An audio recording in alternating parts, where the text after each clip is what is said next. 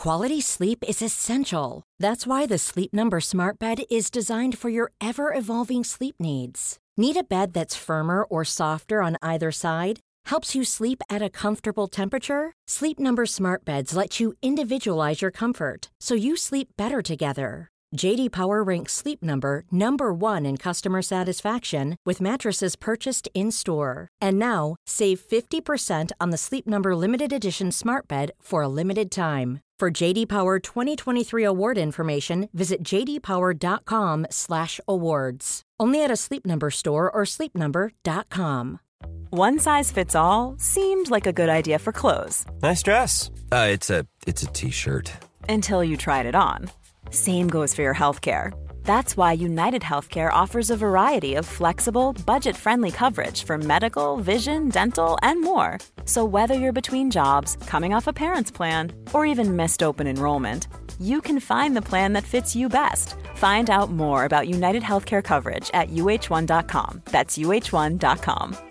Many of us have those stubborn pounds that seem impossible to lose, no matter how good we eat or how hard we work out. My solution is PlushCare. PlushCare is a leading telehealth provider with doctors who are there for you day and night to partner with you in your weight loss journey. They can prescribe FDA-approved weight loss medications like Wagovi and Zepbound for those who qualify.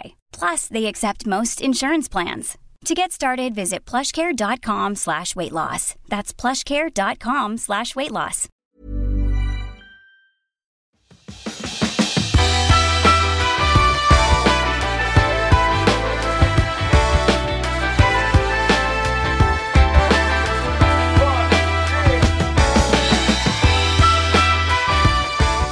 Hej och välkommen till Klimakteriepodden med mig, Åsa Melin. Jag är jätteglad för att ha med Jonas Bergqvist, en av Sveriges kunnigaste på området helhetshälsa och funktionsmedicin. För den här gången så ska vi tala mer om ett ämne som många funderar på, nämligen vad är det som påverkar oss och vår hälsa egentligen? Hur mycket kan man göra med kosten och måste man vara supermetodisk och måste man bli fixerad vid saker?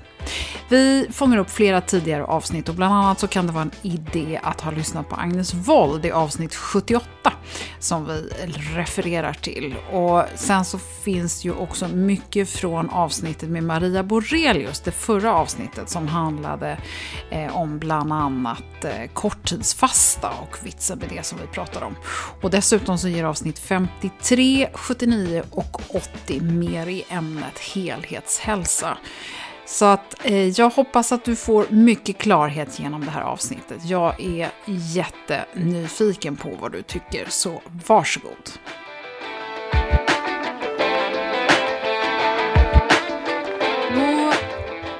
Då vill jag hälsa Jonas Bergqvist hjärtligt välkommen till Klimakteriepodden. Tack.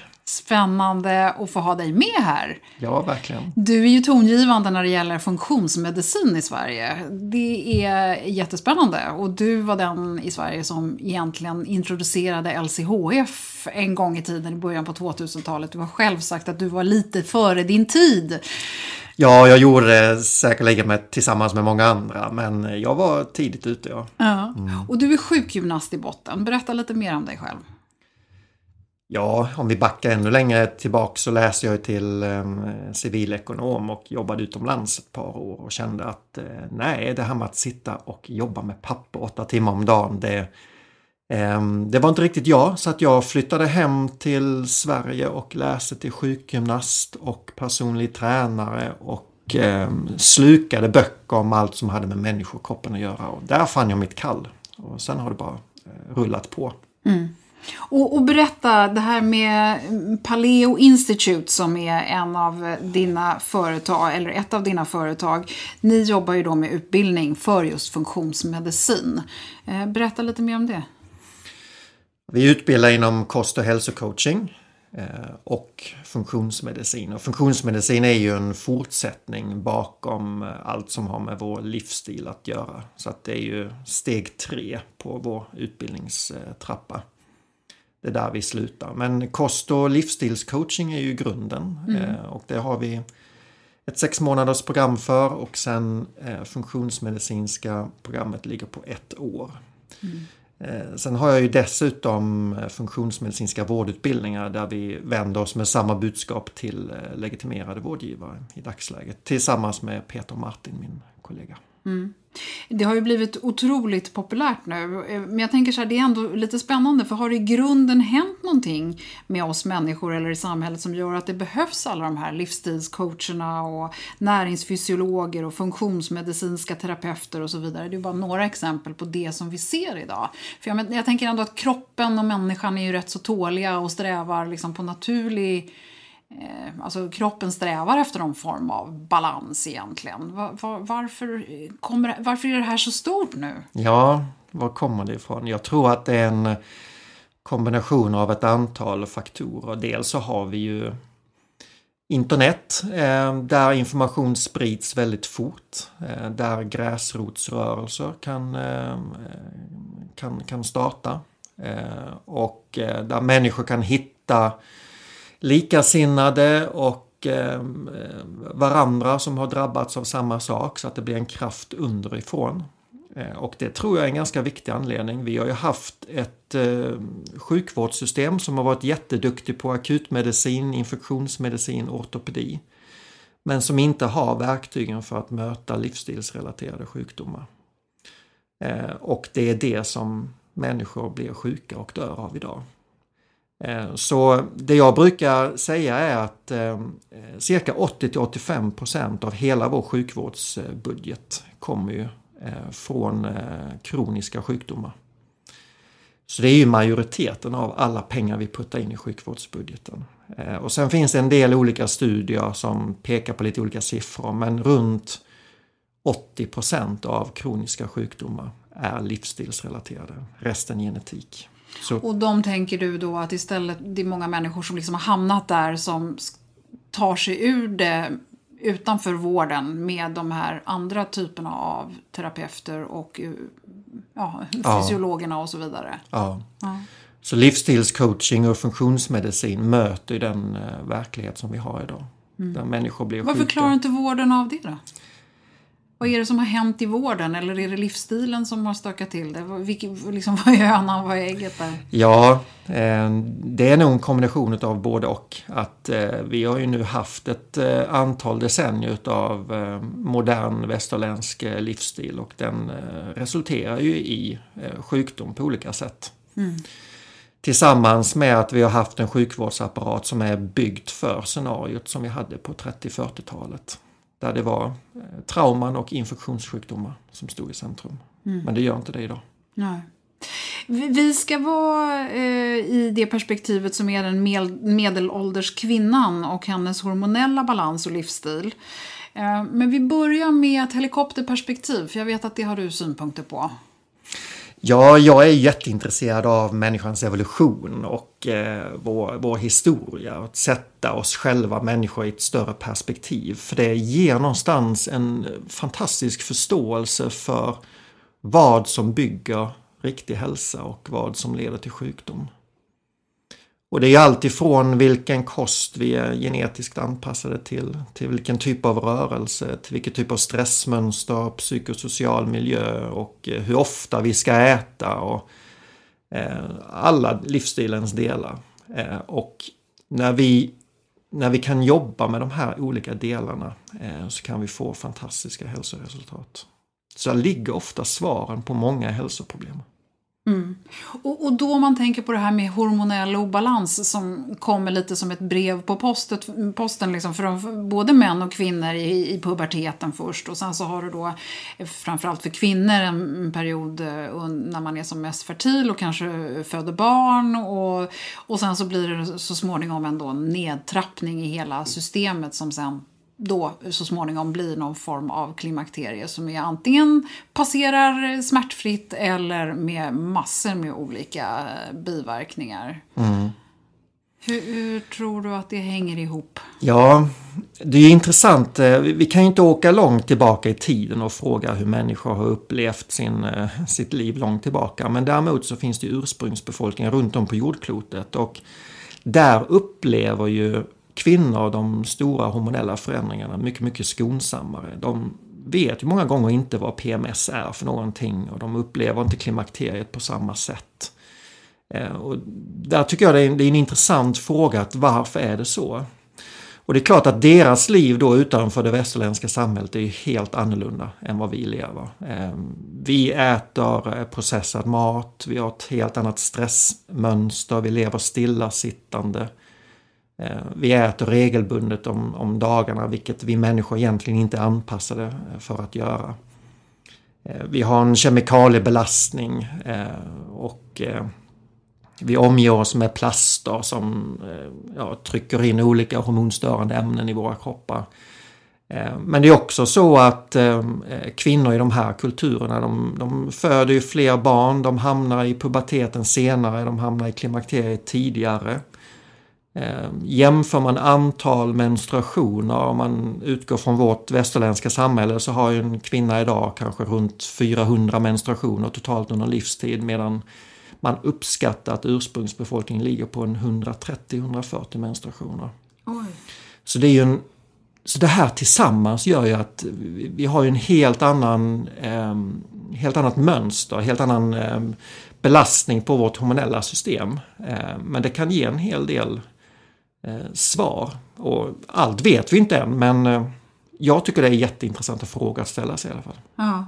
För mig så känns det ju spontant som det här med stressen som vi pratar mm. om mycket är, är en verkligen bov att ta med i, eh, i spelet. För det upplever jag själv att under de perioder som jag har stressat mycket så blir allting värre. Sen kan man lasta på det mm. med lite andra grejer så får man, flippar man över ganska så snabbt. Till exempel alkohol eller eh, dålig sömn eller ja, som ofta sitter ihop. Så det är ju, ja. det är ju ändå väldigt delikat delikat och det är det jag tycker är lite märkligt att vi då plötsligt är så känsliga. Ja, visst är det så.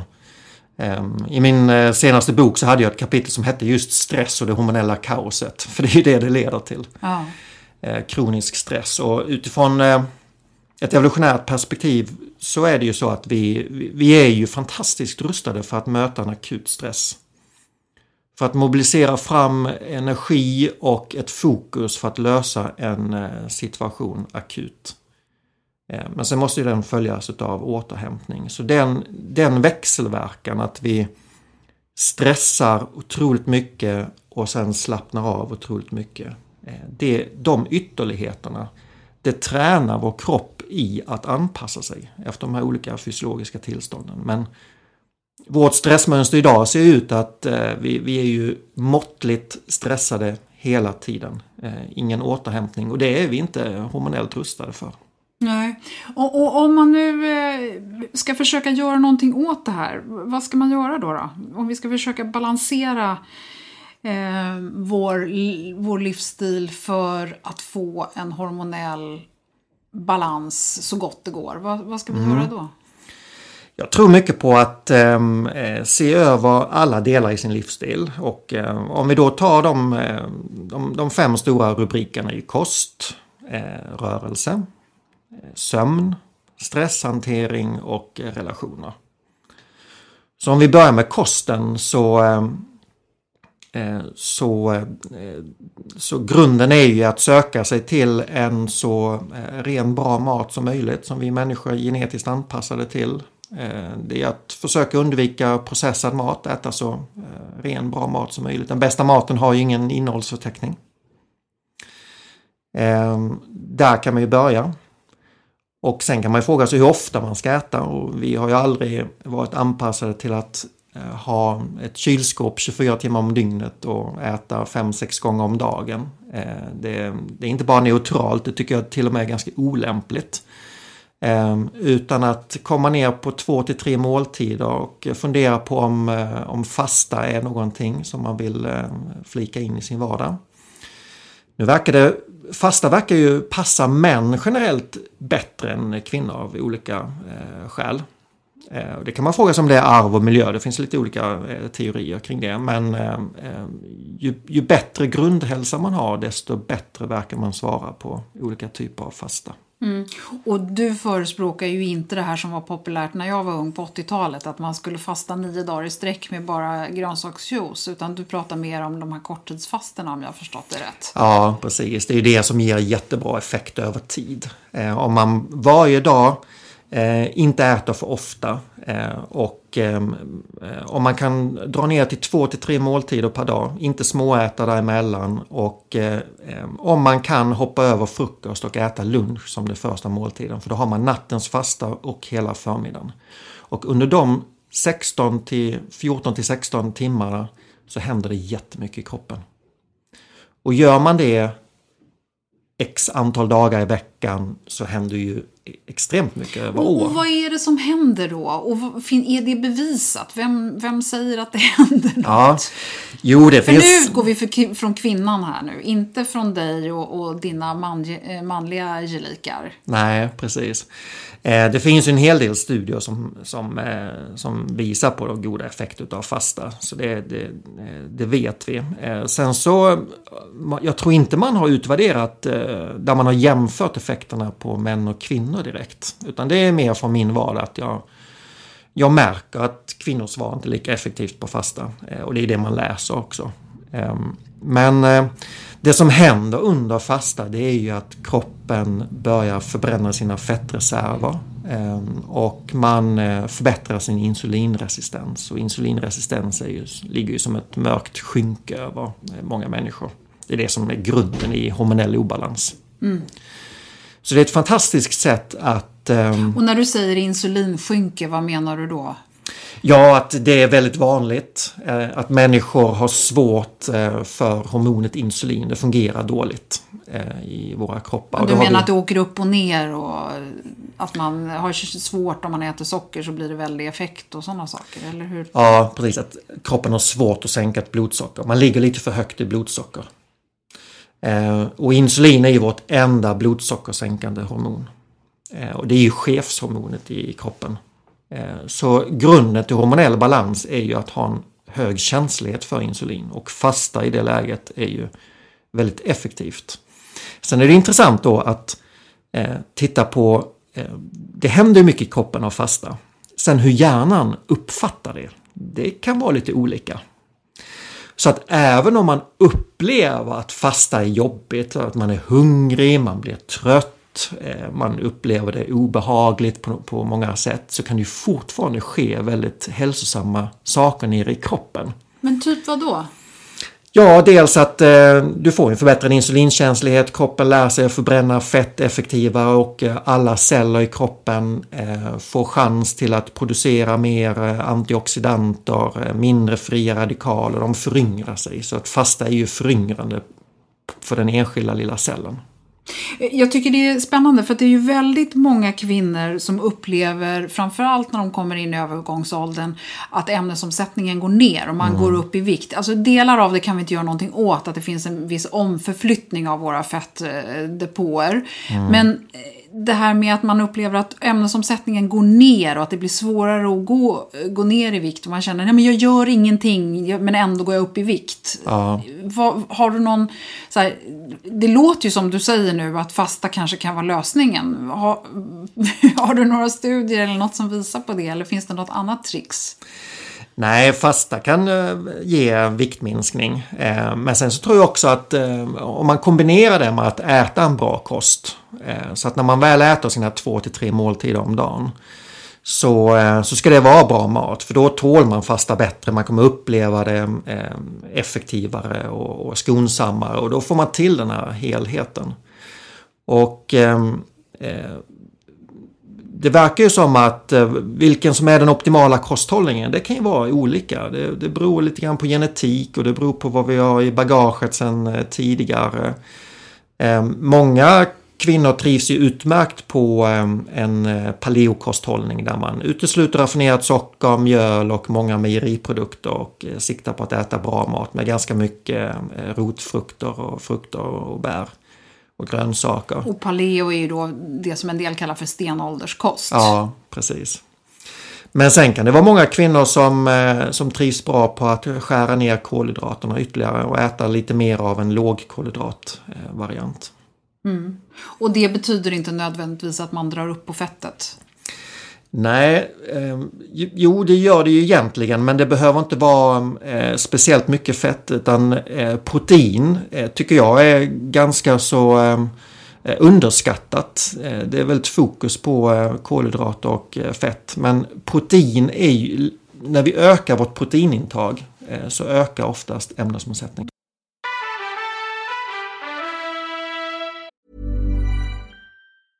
Ready to pop the question? The jewelers at BlueNile.com have got sparkle down to a science with beautiful lab-grown diamonds worthy of your most brilliant moments. Their lab-grown diamonds are independently graded and guaranteed identical to natural diamonds, and they're ready to ship to your door. Go to BlueNile.com and use promo code LISTEN to get $50 off your purchase of $500 or more. That's code LISTEN at BlueNile.com for $50 off. BlueNile.com code LISTEN. Here's a cool fact a crocodile can't stick out its tongue. Another cool fact you can get short term health insurance for a month or just under a year in some states.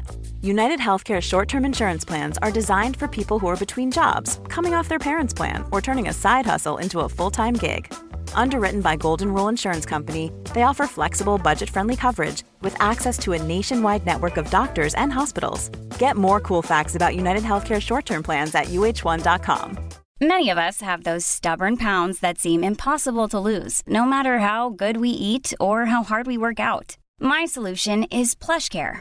PlushCare is a leading telehealth provider with doctors who are there for you day and night to partner with you in your weight loss journey. They can prescribe FDA-approved weight loss medications like Wagovi and Zepbound for those who qualify. Plus, they accept most insurance plans. To get started, visit plushcare.com slash weight loss. That's plushcare.com slash weight loss. Det är härligt att klimakteriets tabu äntligen är på väg bort. Vill man försöka klara sig utan hormonbehandling så finns nu många nya kosttillskott som lovar bland annat hormonell balans och som ska stötta brister. Jag vill lyfta min räddare i nöden, Femarel. Det har inte bara varit min utan många andra kvinnors räddning i över 20 år. Och med lång tid på marknaden, med nöjda användare, dessutom med 20 forskningsstudier så vågar jag säga att det kan vara en god idé att prova Femarel. Femarel finns på apoteken och i hälsokostbutiker. Tack Femarel som varit min samarbetspartner i många år. Och, och, om man gör en sån här omläggning, hur snabbt mm. måste man vänta på effekt? Det behöver inte vara en viktnedgång man är ute efter. Man, man vill bara ha en... Det kan vara hormonell balans, det kan vara känna sig piggare eller starkare. Eller, alltså, ja. Men hur länge måste man vänta på att man känner något? Jag tycker man ska ge sig själv en månad. 30 dagars utmaning av bra kost och fastevanor så utvärderar man för sig själv. Eh, och alla effekter behöver inte ha slått igenom på en månad men då kommer man att tydligt och, och känna vad det ger. Mm. Jag känner ju själv när jag ger mig in i en del sådana här testgrejer att jag kan bli lite matfixerad. Mm. Och att det kan vara svårt att hantera lite sötsug och det gäller verkligen att man har rensat skåpen hemma. Vad, har du någon sån här quick fix för de där grejerna? Ja, Eller finns det någon psykologisk bakomliggande? Ja, det bästa är ju att eh, hemma ska du inte ha dålig mat tillgänglig. Den ska inte finnas hemma. Och det kan vara lite klurigt om man har barn som ska ha sin lördagspåse eh, med godis och så. Att det finns där. Men kan man rensa ut allting dåligt och bara fylla sitt skafferi och kylskåp med bra grejer. Eh, det är ju nyckeln. För då, då kommer inte spöket i hjärnan att eh, hitta någonting. För finns det så letar den upp det. Mm. Mm. Okay. Ja, så det får vara generaltipset. Ja, eh, alright. Och, och sötsug, kan det vara någonting annat? Kan det vara någon brist eller kan det vara eh, en... Eh, någonting som kroppen ropar efter. Man, man, får ju ofta höra, speciellt när man är gravid och så här, ja men är du sugen på lakrits så är det någonting som kroppen behöver. Eller är du sugen på att, ja du vet, ja. den där ursäkten. Ja. Jo, det kan det vara. Eh, sötsug kan säkert vara funktionella näringsbrister. Eh, många säger att eh, vi människor vi, att, att vi inte har eh, näringsbrister om vi äter en svensk husmanskost. Men det är, eh, så är det ju verkligen inte. när Vi, vi mäter ju på, på alla våra klienter så mäter vi på individnivå. Vi ser ju ganska mycket funktionella näringsbrister. Ehm, och, eh, så det kan definitivt vara ett, ett, eh, en signal i kroppen att eh, jag behöver näring, jag behöver mat, ät så att jag får näring och kan upprätthålla mina motorer i kroppen. Det kan det definitivt vara. Sen finns ju det emotionella ätandet, att vi, vi, vi tröstäter. Söt mat, mat är ju väldigt belönande. Ute i naturen när vi sprang omkring då var ju söt mat fantastiskt. Det, det var ju snabb energi. Då mm. behövde vi det. Det är därför vi har vårt belöningscentra och våra hjärnfunktioner. Men idag så slår det ju slint för att vi har ju socker i vartenda gathörn. Mm. Det, det, finns ett antal näringsämnen som många har eh, brist på. Och, eh, ja, särskilt kvinnor som vi ser. Det är ju ett, x antal B-vitaminer. Eh, magnesium är det vanliga bristmineralet. Många kvinnor ligger också lågt i järn. Och det intressanta med det är ju att när man jobbar med sin mag-tarmhälsa och förbättrar sin tarmflora och förbättrar sin, sin hälsa i hela mag-tarmsystemet så blir oftast eh, hjärnstatusen bättre. Mm. Så att det verkar som att har man en, en dålig mag-tarmhälsa så blir kroppen sämre på att ta upp många mineraler. Och järn är ganska svårt för kroppen att ta upp. Mm. Eh, om man då går tillbaka till det här du nämnde med magnesium och B-vitamin till exempel. Vad, mm. vad, vad, skapar det? Eller finns det några tecken som gör att man... Måste man ta tester för att veta om man skulle må bra av magnesium och så vidare? Ja, det finns ju tester som man, kan, eh, man, kan, man faktiskt kan mäta hur det står till. Det är, det är ganska dyra tester. De, de heter Organic Acids eller organiska syror. De kostar ett antal tusenlappar att göra. Det är ett urinprov men då tittar man på behovet av eh, enskilda näringsämnen. Och magnesium ingår ju i 300 olika enzymer i kroppen, så magnesium finns ju överallt. Eh, och det är ett vanligt bristmineral idag. Det ett, den har en väldigt avslappnande funktion för, för nervsystemet och för musklerna. Eh, och eh, det förbättrar ju eh, sömn hos många. Eh, det ger en avslappning, så många som tar magnesium på kvällen eh, upplever ju en rofylld känsla av det. B-vitaminer och magnesium finns ju i vår ämnesomsättning så det skulle kunna vara en orsak till att man har en trög ämnesomsättning. Uh, och då är vi inne på det här med kosttillskott. Du var inne på det här med mm. näringsriktig mat. Om man äter vanlig, riktig mat och i tillräckliga mängder så borde man teoretiskt sett kanske få i sig det man behöver. Eller var det inte det du sa? är det ja. det jag ville höra? Uh. Nej, där ute i samhället får vi ofta höra det att det räcker att vi äter lite av varje så får vi i oss vad vi behöver. Men jag, det är inte det jag upplever i min vardag. Jag ser inte det. Jag ser ganska många funktionella näringsbrister. Eh, och eh, det är väldigt svårt att veta vad den enskilda näringsbristen leder till. Eh, men eh, vill man få upp energinivån och gå ner i vikt och förbättra sin hälsa så ett, ett sätt är ju att optimera sin näringsstatus. Då har man åtminstone eliminerat den faktorn som skulle kunna störa. Mm, och då menar du att man ska mata på med, med en bra kosttillskott som innehåller allting eller hur menar du att man ska optimera näringsstatus? Ja, man kan ju eh, man börjar ju med kosten så att man äter en, en, en, bra kost och vi människor är ju blandätare så att grunden är ju en, en blandning utav bra växtmat och bra djurmat. Men sen är det så att eh, man kan ha många olika typer av obalanser i kroppen och många kvinnor har ju en strulig IBS-mage. Eh, och man tror ju att... Eh, och IBS står då för irriterad eh, tarm kan man väl säga. Ja, Syndrom. precis. Ja, det, kan vara, det kan vara obekväma toalettvanor, upplåsthet, att man har magknip, en orolig mage helt enkelt. Och man tror ju att en orsak bakom det, det kan vara många orsaker, men det är ju olika infektioner. Det är olika svampar och dåliga bakterier och eh, andra mikroorganismer som bor i vårt eh, tarmsystem. Och det kan också vara en överväxt av bakterier upp i tunntarmen som stör näringsupptag och som, som stör hela vårt immunförsvar. Eh, och har man det, vilket tros ligga bakom väldigt många IBS-fall, så kan man vara känslig mot en hel del växtmat. Mot grönsaker, rotfrukter, frukter och bär. Och det är en anledning till att många får en lugnare mage när man börjar äta mer animalisk mat av bra kvalitet och inte så mycket växtmat. Så det kan man definitivt prova under en period. Eh, det är ju väldigt intressant för man kanske inte har fått diagnosen IBS och man kanske, men, men känner igen sig i det här med uppblåstheten och, och den här tröga ämnesomsättningen och svårt att gå på toaletten regelbundet och alla de här sakerna. Var, var ska man i så fall börja om man, man känner igen sig i det? För jag tänker så här, man kan inte, alla kan ju inte utgå ifrån att de har några allvarliga sjukdomar i sin tarm. Nej. Um man, man, kan ju, man kan ju ha olika ambitionsnivåer. Um, vill man gå till botten med sina hälsoproblem då får man göra en hel funktionsmedicinsk utredning och då behöver man göra ett antal tester.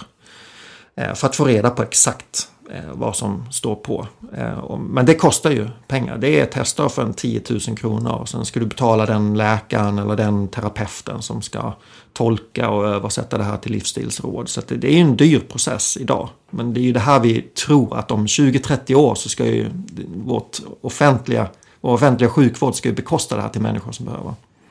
Det är ju dit vi vill. Men man kan ju prova väldigt mycket själv. Eh, och det är ju till exempel att eh, äta en eh, lågkolhydratkost en månad. Eller till och med en ketogen kost där man utesluter ganska så mycket växtmat och äter mer kött, fisk, ägg och naturliga fettkällor. Gärna inälvsmat som är fantastiskt näringsrikt. För då har man oftast en väldigt lugnande inverkan på, eh, på magen. Så då kan man testa sig själv om man, om man är känslig mot mycket av det som finns i grönsaker. Det här går ju liksom emot det här vi matas med att vi ska äta minst 500 gram grönsaker och frukt om dagen. Det här ja. är ju som raka motsatsen då. Ja, det är det. Ehm, och, men det är kanske det som krävs under en temporär period. En frisk människa en, som har en bra grundhälsa kan gärna äta 500 gram grönsaker, rotfrukter, frukter och bär av bra kvalitet. Men har man en strulig mage eh, eller man, man, kan inte gå ner i vikt eller man, man har autoimmuna sjukdomar vilket, är, vilket de, de exploderar ju hos och det är ju mm, du kan väl räkna är... upp några vanliga autoimmuna sjukdomar som kvinnor ofta drabbas av? Ja, det är ju underfunktion i sköldkörteln, hypotyreos, eh, eh, Hashimotos sjukdom. Eh, men det kan också vara Eh, ja, dels har vi diabetes typ 1 som, eh, som, eh, som är en autoimmun sjukdom och så har vi ju glutenintolerans, celiaki, vi har Sjögrens syndrom, vitiligo, MS, ulcerös kolit, Crohns sjukdom som är elaka tarmsjukdomar. Mm. Och jag tänker så här att hur det här med svampar och bakterier, det är ju väldigt populärt att ta probiotika idag. Mm. Är det lösningen? Ja, men forskningen släpar där. Det, en, det, kan hjälpa hos en del, fast vi vet idag inte vad den optimala tarmfloran är. Och eh, eh, vi vet inte riktigt vilken probiotika den enskilda personen ska ta. Så man får, man får prova sig fram helt enkelt. Mm. Eh, vi hade ju Agnes Wold med här i eh, podden för några avsnitt sen som var populärt på många sätt. Både för att reta upp sig och lugna ner sig och vissa tyckte att det var härligt att höra hennes frispråkighet. Men en av de sakerna som hon sa på tal om det här med inflammation och tarmhälsa var ju att eh, man ska inte bry sig, om sig, tarm, bry sig om tarmen för tarmen bryr sig inte om dig. Och det här med på inflammation som är någon bara, ja men det är ju rubbish. För det, om du är orolig för inflammation så ta en kvarts magnesyl om dagen så håller det inflammationen borta. Vad, hur, hur bemöter man det? Ja, det bemöter man genom att säga att eh, det, har ju kommit forskning nu som faktiskt visar på låggradiga inflammationer. Så det är inte, det är inte en hypotes längre utan i, idag så börjar vi förstå även inom vetenskapen att eh, det här faktiskt finns. Eh, och att det, det är kopplat till mag-tarmhälsa på många olika sätt. Eh, det finns ju en studie från 2017 som tittade på vad som händer med 15 deltagare som har ulcerös kolit som börjar äta en, en, en paleokost, en, en specialanpassad paleokost. Eh, där de blir helt symptomfria efter sex veckor. 73% blev symptomfria efter sex veckor. Eh, samtliga upplevde förbättringar. Så det är helt uppenbart att kosthållning kan påverka inflammationsgraden i, i kroppen idag. Eh, så jag, det är min verklighet. Eh, ja. Så den står jag för. Vi, vi, kan väl bara ta den också då. För det ju, finns ju en svårighet att bedöma för oss vanliga människor vad som är fakta och vad som är underbyggda vetenskaplig fakta. Och det liksom, finns välgjorda studier och det finns eh, allt möjligt och, och, populärvetenskap och de borde faktagranska säger en del. Och, ja, det, det är väldigt svårt för oss att avgöra vad som är relevant och vad som är löpsedelsstudier och vad som är, är riktiga studier. Vad ska man ja. lyssna på? Vad ska man ta till sig? Ja, ja. Ehm, ja, det där är en jättebra fråga och jag har också under de här månaderna av, av debatt i det här ämnet så har jag också vridit och vänt och, och försökt titta på hela det här fenomenet. Och, ehm, det är ju så att om, om, vi börjar med att titta på den, den, vetenskapliga modellen idag så den är ju designad för att eh, mäta effekten av ett läkemedel jämfört med ett sockerpiller. Det, det är så vi har byggt upp den vetenskapliga metodiken. Och att applicera den på livsstil, eh, det är inte enkelt. Därför att människors livsstil består av tusentals olika faktorer. Så hur ska vi kunna titta på en del av vår livsstil eh, under en längre tid och hålla alla andra exakt konstanta? Det går ju inte. Nej. Så det, det, är, det finns en svårighet i att eh, eh, utvärdera människors livsstil med vår vetenskapliga modell. Så jag, jag lutar mig mot att vi ska använda den bra vetenskapen som finns. Vi ska använda den så långt det går. Men vi måste också inse dess begränsningar. Så därför måste man också titta på det evolutionära perspektivet. Vad verkar sunt utifrån ett evolutionärt perspektiv? Vad ser jag i min kliniska vardag? Eh, och ha det här individfokuset och, och var, ha en stor portion ödmjukhet och öppenhet inför att det finns väldigt mycket som vi inte vet. Så därför tycker jag att eh, det finns mycket humbug på hälsomarknaden. Det finns många som slänger ur sig påståenden och fakta som inte är underbyggda. Eh, ja, eller som kanske finansierat av någon med ett intresse i ja, frågan. precis. Så det finns ju, men det finns också eh, från, eh, från det akademiska hållet och från forskarvärlden så finns det också en eh, ganska stor portion eh, eh, brist på ödmjukhet och brist på öppenhet. Och brist på en vilja att verkligen se verkligheten och vad det är som eh, händer där ute.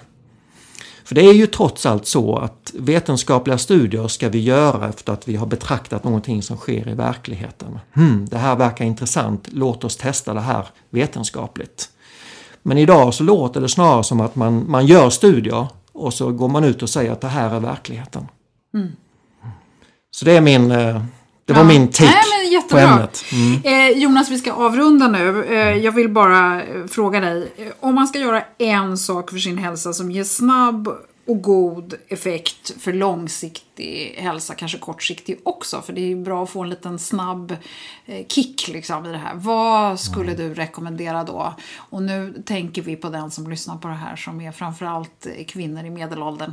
Ja. Eh, får jag sträcka ut det till ett par saker? Okej då. Ja, då provar man eh, paleo eller lågkolhydratkost. Eh, man provar att fasta och äta två till tre måltider om dagen.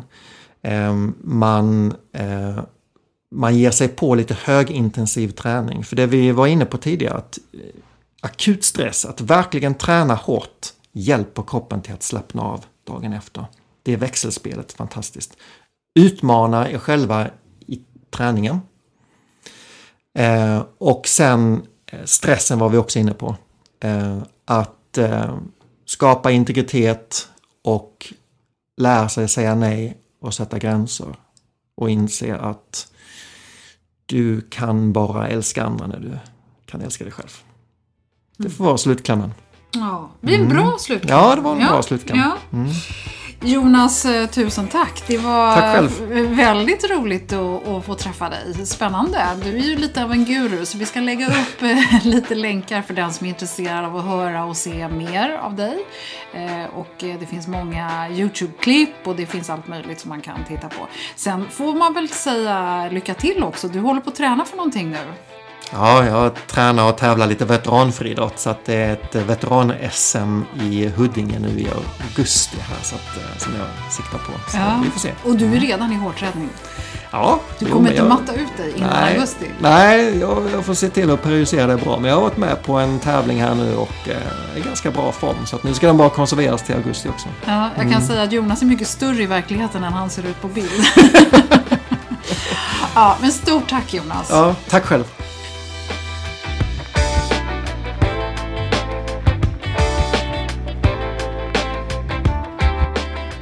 Och men nog är han övertygande alltid, Jonas Bergqvist. Han har skrivit flera spännande böcker och är bjussig med artiklar och annat som han delar som stödjer hans teorier och övertygelse på sin hemsida.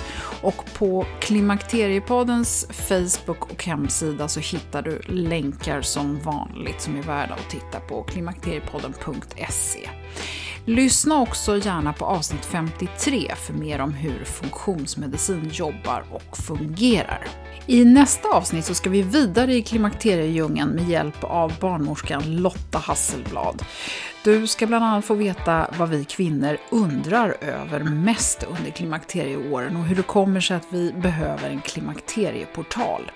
Och självklart så får du också svar på de här mest ställda frågorna.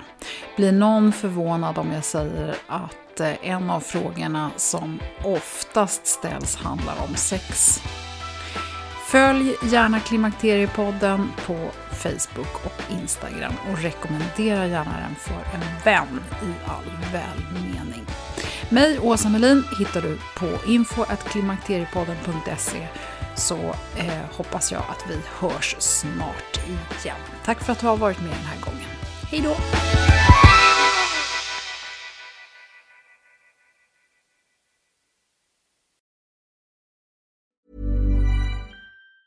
Hey, it's Danny Pellegrino from Everything Iconic. Ready to upgrade your style game without blowing your budget? Check out Quince. They've got all the good stuff shirts and polos, activewear, and fine leather goods, all at 50 to 80% less than other high end brands. And the best part? They're all about safe, ethical, and responsible manufacturing. Get that luxury vibe without the luxury price tag. Hit up quince.com slash upgrade for free shipping and 365 day returns on your next order. That's quince.com slash upgrade. Ever catch yourself eating the same flavorless dinner three days in a row? Dreaming of something better? Well, HelloFresh is your guilt-free dream come true, baby. It's me, Kiki Palmer. Let's wake up those taste buds with hot, juicy pecan-crusted chicken or garlic butter shrimp scampi. Mm.